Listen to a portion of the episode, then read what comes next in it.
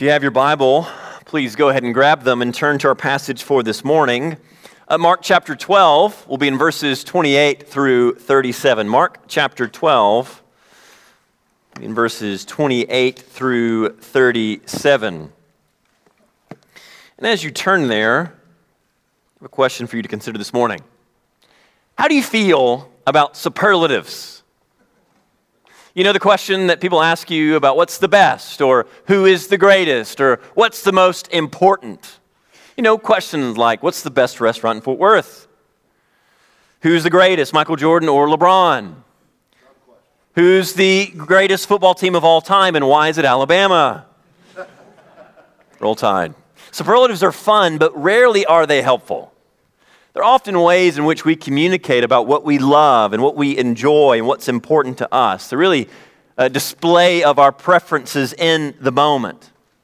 And rarely do we see superlatives as anything other than just something we feel in the moment, in that time, in that season. But there are moments in time when superlatives move from fun to important.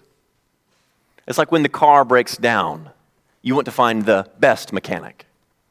Or this next summer when your AC inevitably gives out.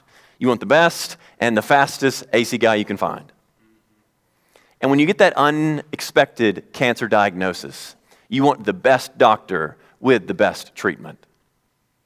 With life, sometimes superlatives cease to be fun and become a matter of life and death. Life has a way of doing that to all of us to sober us up to see who we really are and how fragile our lives actually are. And then we're forced to ask the superlative what's most important? What's the best way to live? And this morning in our passage, we have a man who wants the answer to that question. He comes to Jesus with a superlative. What's the most important thing, Jesus? What is the most important thing. What should we do? How can we best spend our life so that our lives are pleasing to God? And with this, Jesus is going to show us how we all today can live a life pleasing to God. He's going to show us how we can best spend our lives. So look at our passage for this morning in your Bible and follow along with me as I read God's word, starting in verse 28 all the way through verse 37. And one of the scribes came up and heard them disputing with one another. And seeing that he answered them well, asked him, Which commandment is the most important of all? Jesus answered, The most important is, Hear, O Israel, the Lord our God, the Lord is one.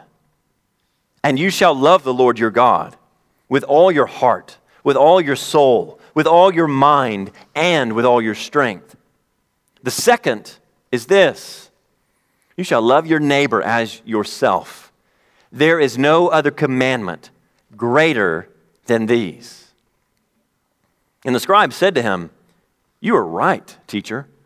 You have truly said that He is one and there is no other besides Him, and to love Him with all the heart and with all the understanding, with all the strength, and to love one's neighbor as oneself, it's much more than all whole burnt offerings and sacrifices.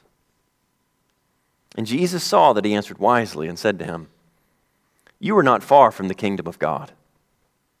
And after that, no one dared to ask him any more questions.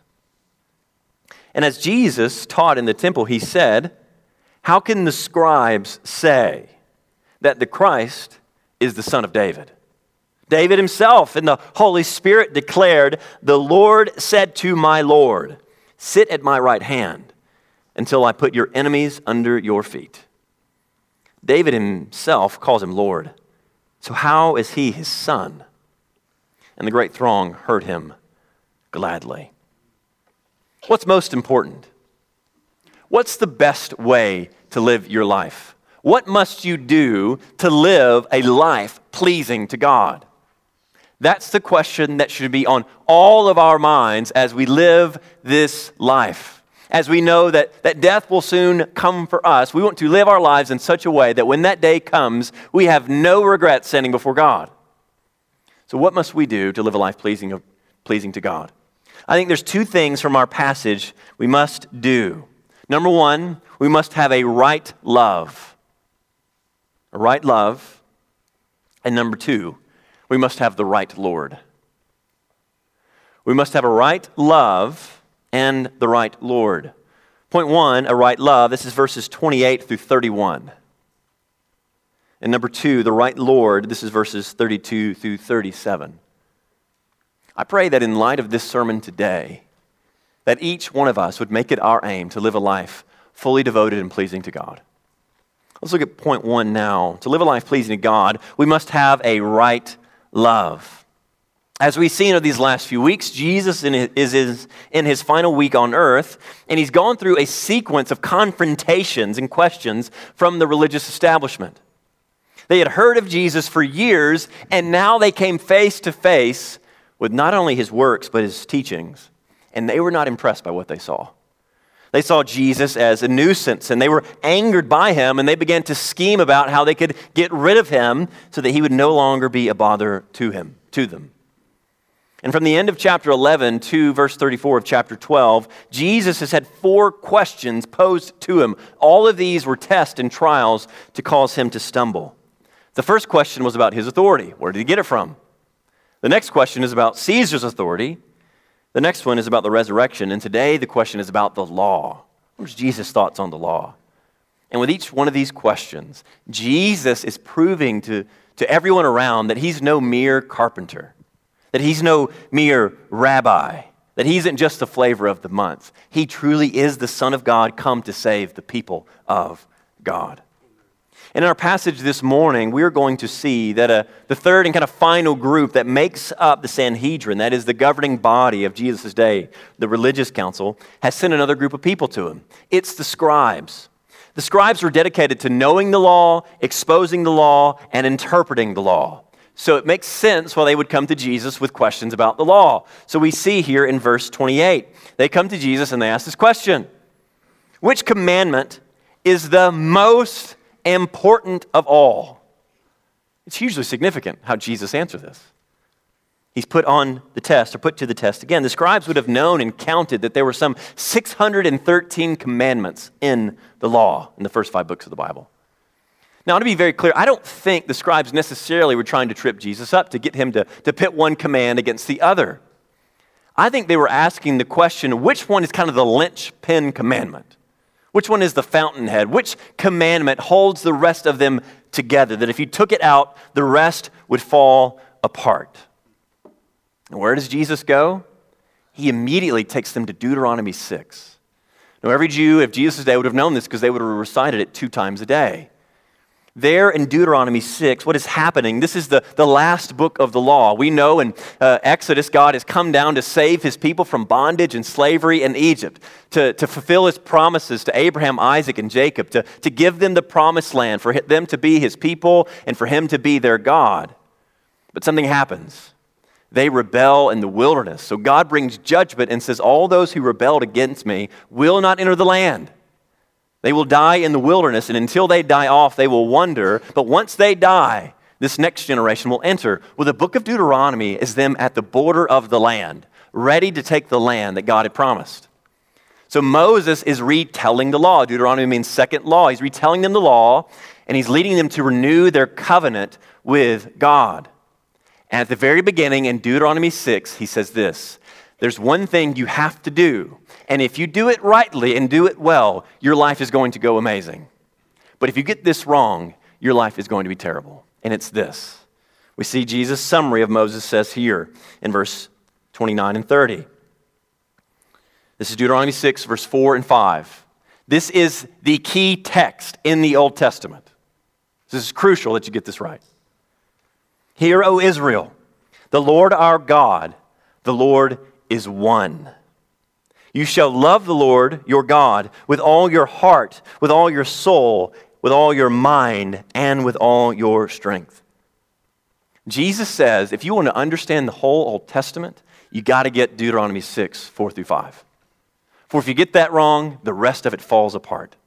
He agrees with Moses. This is the thing you got to get right. If you want to live a life pleasing to God, you must agree that God is one and that He's worthy of all your affection and devotion. So if you're here today and you want to live a life pleasing to God, you don't want to waste your life, well, you must believe God is one and that He's worthy of all your praise and all your devotion. What does it mean for God to be one. You understood what that meant?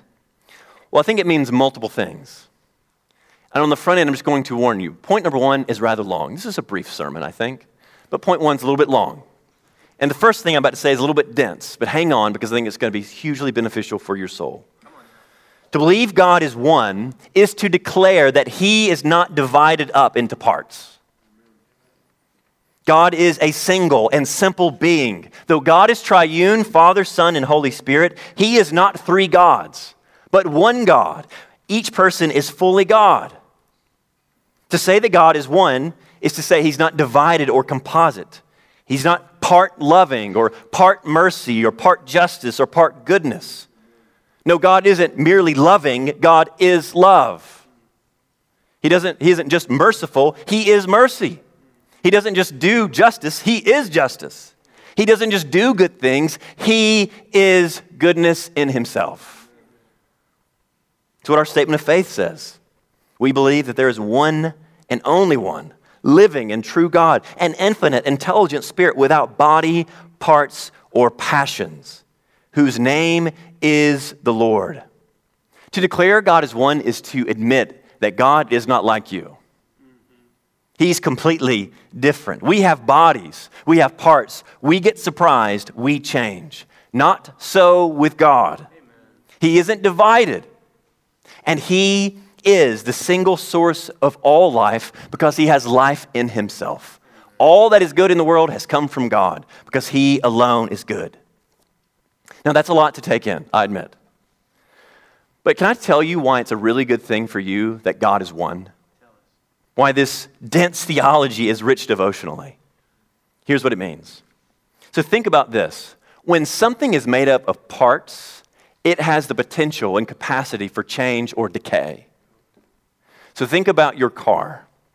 When I was in high school, my first car, this was in 2004, was a 1988 Oldsmobile Royale. The doors were the size of these windows, they were huge. it was a hoopty, there were stickers on the back that said, Fear this. I was 16 years old and my car was 16 years old. I'm not still driving that car. Why? Because it's made up of parts.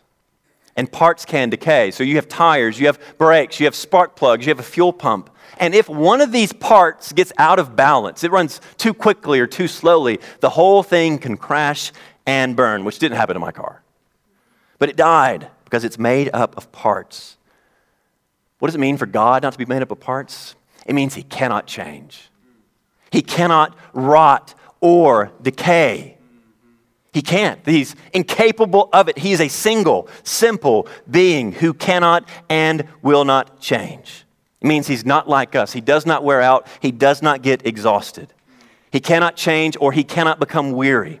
Listen, one of the things you need to know as you navigate this broken world is to know that though this world may be falling away and decaying, though you may be falling away and decaying, God never will.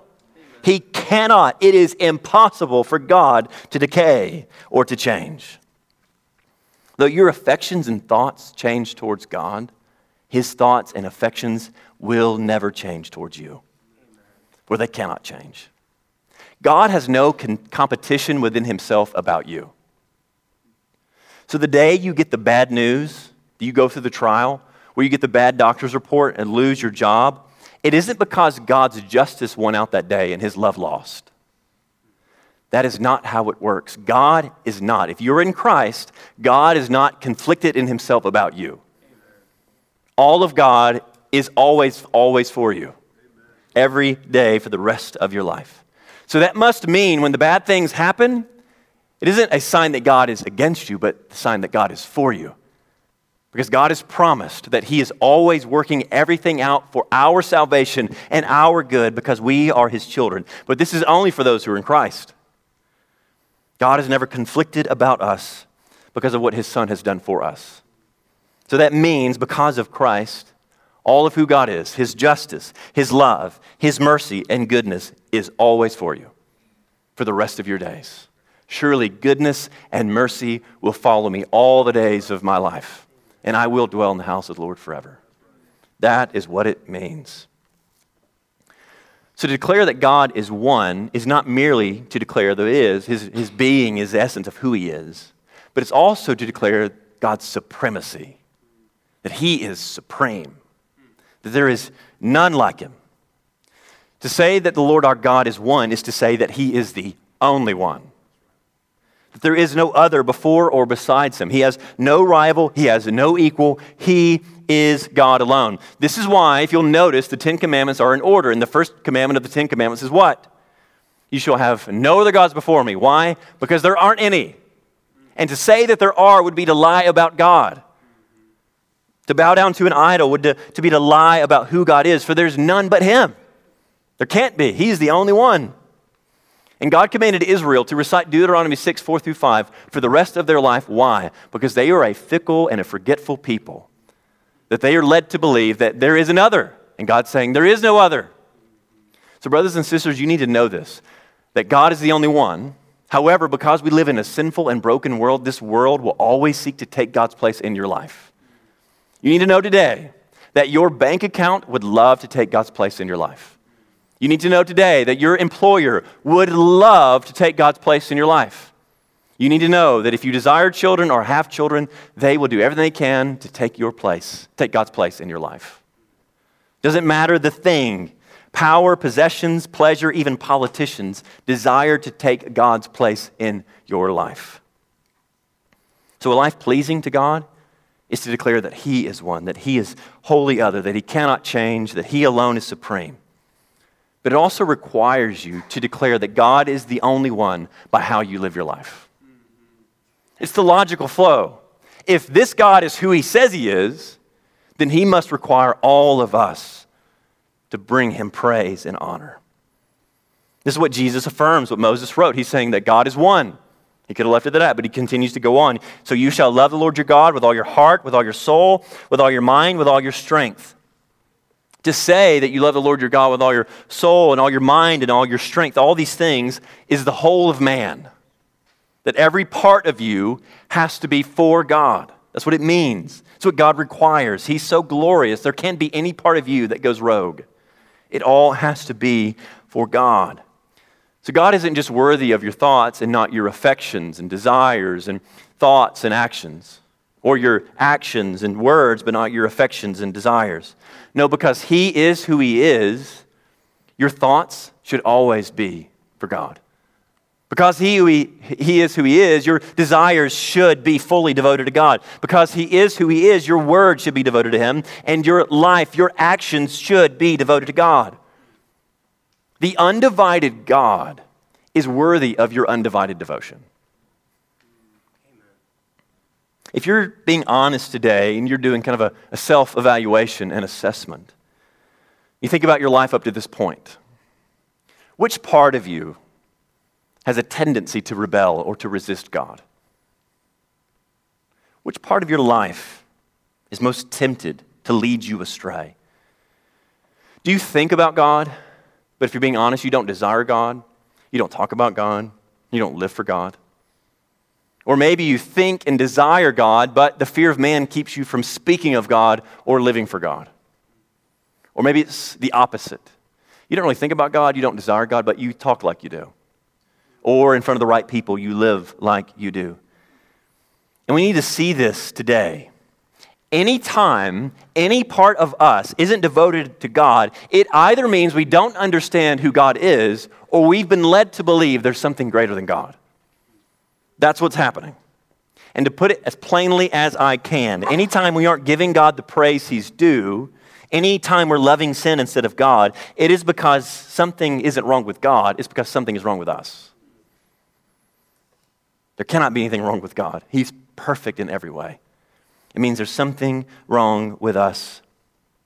So we declare that God is worthy of praise and affection, that He is the only God with how we live our lives.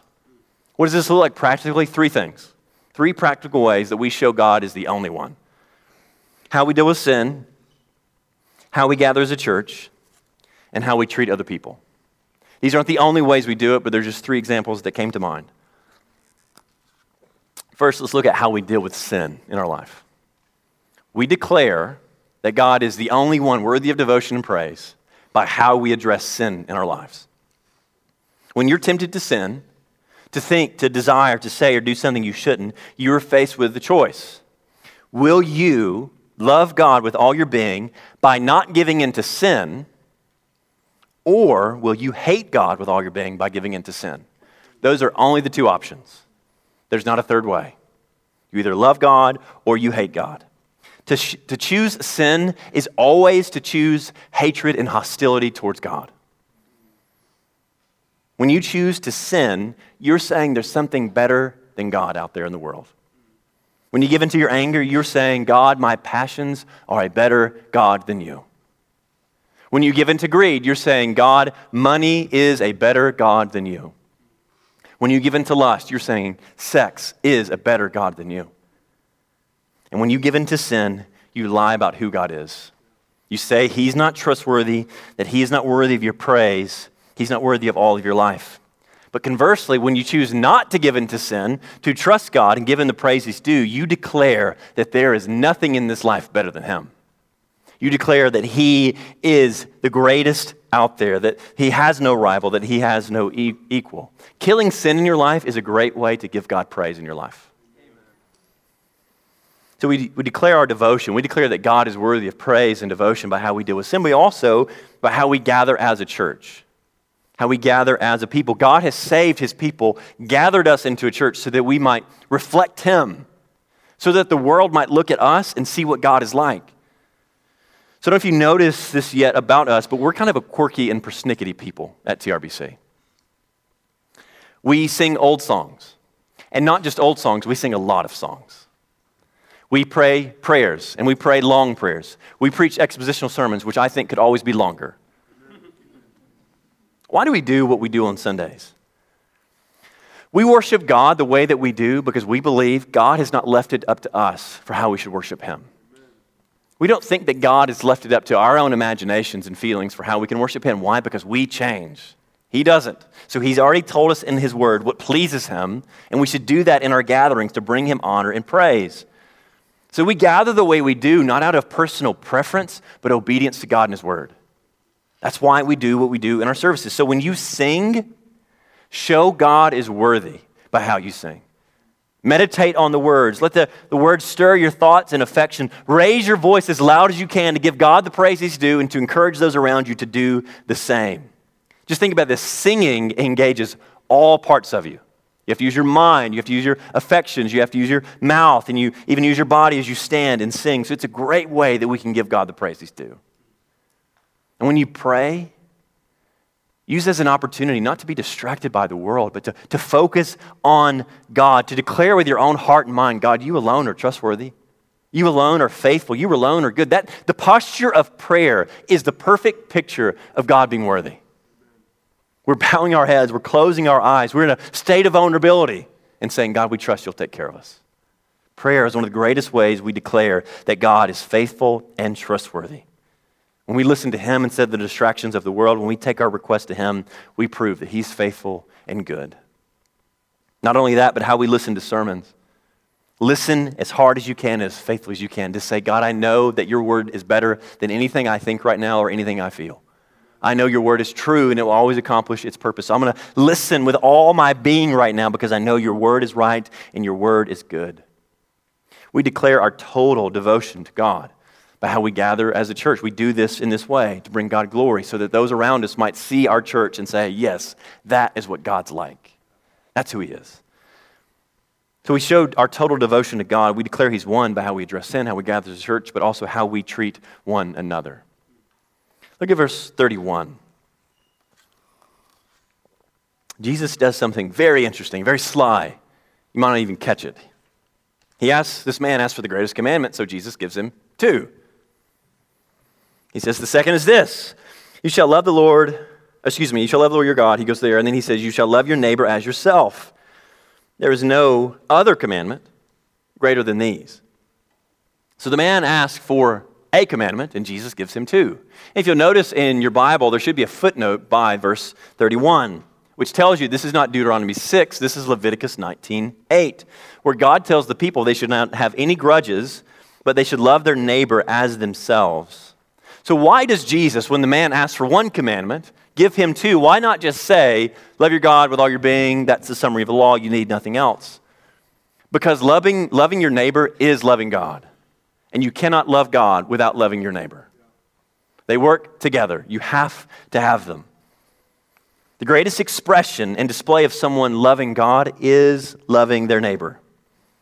Or to put it this way, you can love your neighbor and hate God, because that's what the world does all the time. But you cannot love God and hate your neighbor. It's impossible. Or as the Apostle John wrote in 1 John 4 18 through 20, listen to what he says there. We love because he first loved us. If anyone says, I love God, and hates his brother, he is a liar. For he who does not love his brother whom he's seen cannot love God whom he has not seen. And this commandment we have from him whoever loves God must also love his brother. In other words, if you say, I love God, yet you never serve, you're never gracious or generous or loving towards other people, you prove to be self deceived. The love of God always shows itself in love of neighbor. That's how it works. That's how these are the, the summary of the whole law together. This is how the whole thing hangs together. And I think this is to be quite specifically done in the local church, in our life together as a church, and in your life throughout the week. There's two ways. Here's why I think that. 1 John 3:17. You can mark these down. Just go read 1 John this afternoon. It'll be very encouraging for you. 1 John 3:17 Earlier, this is what John says about love. But if anyone has the world's goods and sees his brother in need, yet closes his heart against him, how does God's love abide in him? So John says if you want to love God, then care for the people that are in your midst. Little children, let us not love in word or talk, but in deed and in truth. To live a life pleasing to God, you have to be living a life among the local church. It means seeing the local church not about meeting your own needs, but about meeting the needs of others.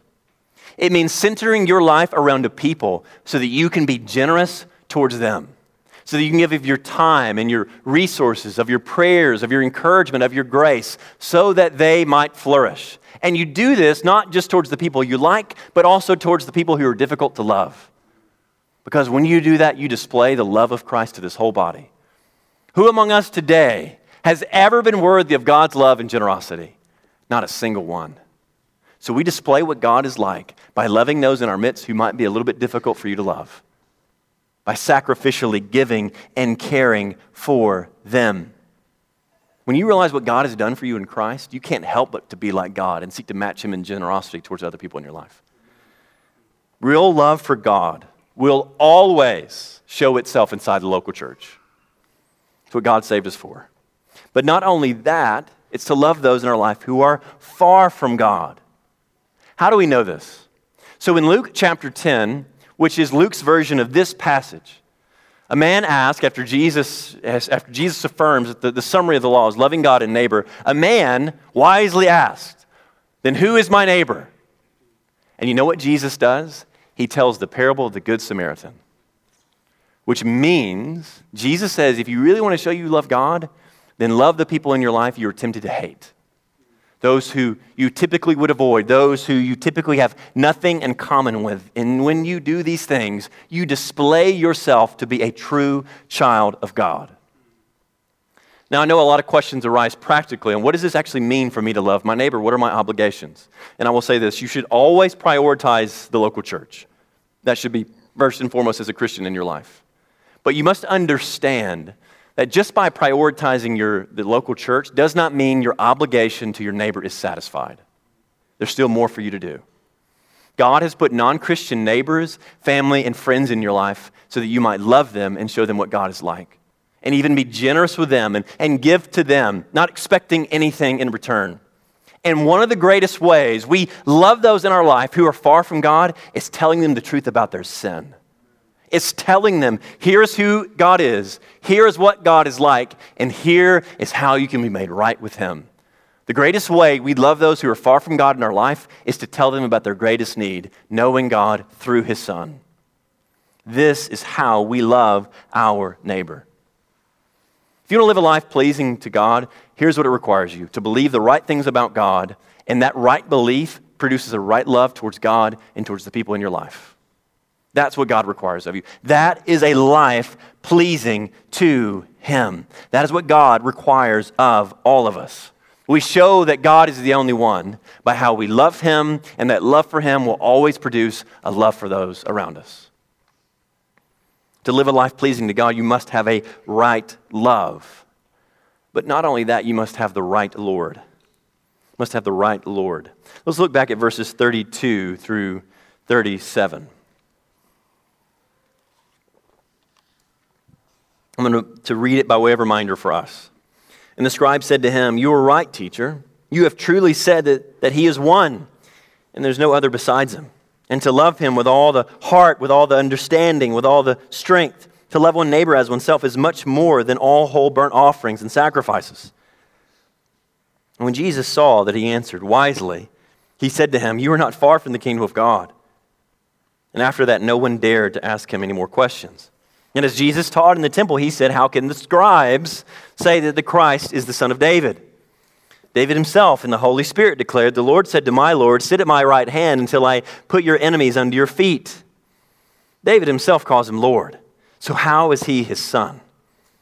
And the great throng heard him gladly. For the first time here, we see that someone from the religious establishment is actually pleased with Jesus. They respond positively to Jesus' answer. He agrees with Jesus. He says, I know the Old Testament, I'm a student of it, and what you said, Jesus, is absolutely true. God has always required of his people to love God and to love neighbor. And the only reason that offerings and sacrifices exist is because love doesn't. Because man has chose to go his own way and not love God or to love his neighbor. He is delighted to hear Jesus' answer. But Jesus does something very interesting. Jesus sees that the man responded wisely. And then Jesus looks at him and says, You are not far from the kingdom. It seems almost like a cold response from Jesus. What does it mean to not be far from the kingdom? What means you're, you're near it, you've just not arrived in it yet. And being near is nice, but it's just not enough. It's like this this past December, we made our annual pilgrimage to Alabama to see my family. And a 12 hour drive is interesting with four children. My girls are amazing travelers, they're the best, but they have one constant question they'd like to ask Are we in Alabama yet? And we'll be in Dallas. I'm like, hey, are we in Alabama yet? Not it yet. We're in Longview. Are we in Alabama? Not, we're not yet. So when we're in Texas, they ask us, say, no, we're not in Alabama yet. When we get to Louisiana, I say, we're not in Alabama yet. But when we get to Mississippi and they ask, I say, we're near. And everybody gets excited because we know if we just keep trucking along, we'll soon to enter into the great state that is Alabama. But though that's true going to a state, that's not true with the kingdom of God. You can't just keep plodding along and then you'll just kind of find your way into the kingdom. Being near is the same as being thousands of miles away. Nearness only reveals you're still outside and not on the inside. You can't just keep driving to make it in. Nearness to the kingdom only reveals blindness to the kingdom.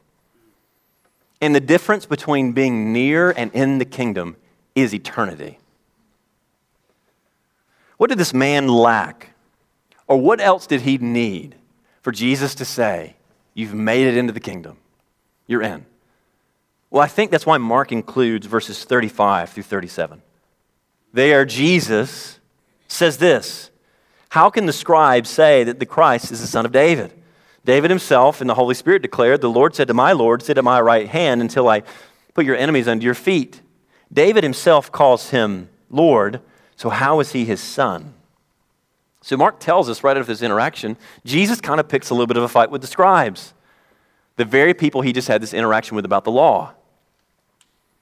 And they Jesus questions them about their understanding of who the Messiah was and his relationship to King David. That's what Jesus wants to get at, and this reveals why they're near the kingdom but not in the kingdom.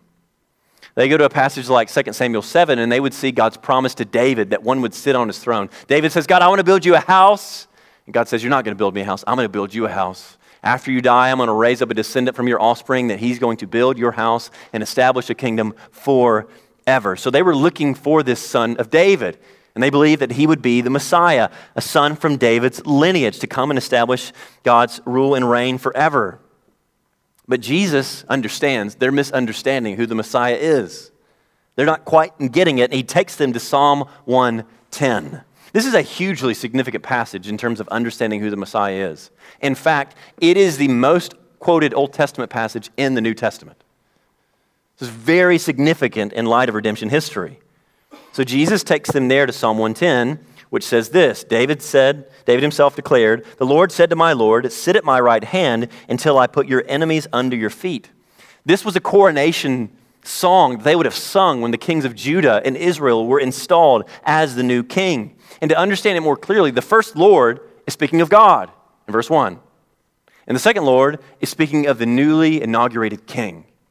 And to be installed as king is to speak, so to speak, to sit at God's right hand. And Jesus wants to help them understand and help all of us understand what it means for the son of David to be the Messiah. Jesus wants to question how can David call him Lord? How can David's son be David's Lord? Naturally, you wouldn't call David this great king, the greatest king in all of Israel, say that he would have a Lord, that he would have someone greater than him. And naturally, it wouldn't make sense for his son to be greater than the father. How can the son of David be greater than David? And this is what Jesus wants us all to know today. And this is the difference between being near the kingdom and in the kingdom. It's how you respond to this question Who is the son of David? Jesus wants them to know that the reason why David would call him Lord is because he would be greater than David. Because the son of David, the one that God had promised, would not just descend from David's line, he would descend from heaven itself. The Son of God came down to be the Son of David. He came to be the promised son that would sit on David's throne, who would save God's people and establish God's rule and reign forever. Though David was great, Jesus is greater. David was a type, he was a shadow. Jesus is the substance and the fulfillment. When God promised that David would have a son build him a house, he was not talking of Solomon or Rehoboam or Josiah or Hezekiah. He was speaking about Jesus. That's who God promised. That's how the, the Davidic covenant gets fulfilled.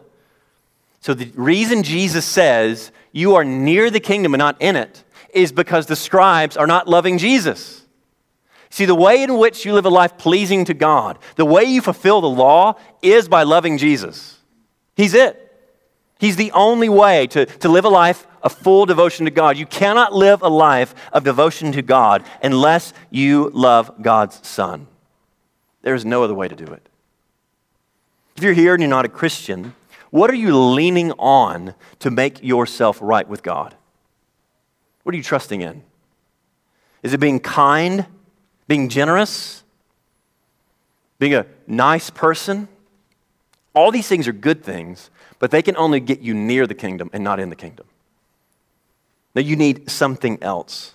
And to be clear, the kingdom is living with God forever in heaven. If you're trusting in your good works, they can get you near heaven, but they can't get you in heaven. For your works before God are useless and nothing. You can only trust in what Jesus has done. What did Jesus do? He offered a sacrifice pleasing to God through his life, death, and resurrection. You see, Jesus came to live the life we never lived. See, after what should have happened in this moment, after Jesus gives the summary of the law, the scribe should have come to Jesus and said, You're right. Jesus. That is the summary of the law. But here's the problem no one can do what you said. There's not been a person love the Lord God with all their heart, soul, mind, and strength. And there's not been a person to love their neighbor as themselves. So, Jesus, it's good and right to declare the law, but it's super discouraging because no one can fulfill the law. What should have happened is this scribe should have felt crushed by the law and should have said, Jesus, we have no hope without you. That would have moved him from near the kingdom to in the kingdom. See, that's the whole way this thing gets fulfilled. Jesus is the only one to ever fulfill Deuteronomy 6, 4 through 5. Everybody else has failed. He is the only one who's ever truly lived a life pleasing to God in his thoughts and his words and his deeds. And he's the only one who truly loved his neighbor as himself. And we see that by him giving up himself through death on the cross and resurrection from the dead, that whoever would believe in him would have life in his name. So if you're here today and you're leaning on good works, that will never save you. You can only trust in Christ. He alone has finished the work that God requires of all of us. If you believe in Him today, what Christ has done will be applied to you. His life, His death, and his resurrection is attributed to you so that you are right with God not only now, but forever. Jesus takes the law of Moses and this Davidic psalm of prophecy and shows that the only way to live a life pleasing to God is to love your God, love the only God by being devoted to His Son. That's it. There is no other way. And if you'll love Jesus Christ with all your being and trust in Him, you'll go from being near the kingdom to in the kingdom forever. He alone satisfies the law of God. He alone is the one the prophets look toward. He is the one who sits at the right hand of the Father and will one day come to judge his enemies and save all of those who've lived lives of total dependence upon Him. Brothers and sisters, the only way to live a life pleasing to God is by being fully devoted to God, loving Him by loving His Son. Let's pray.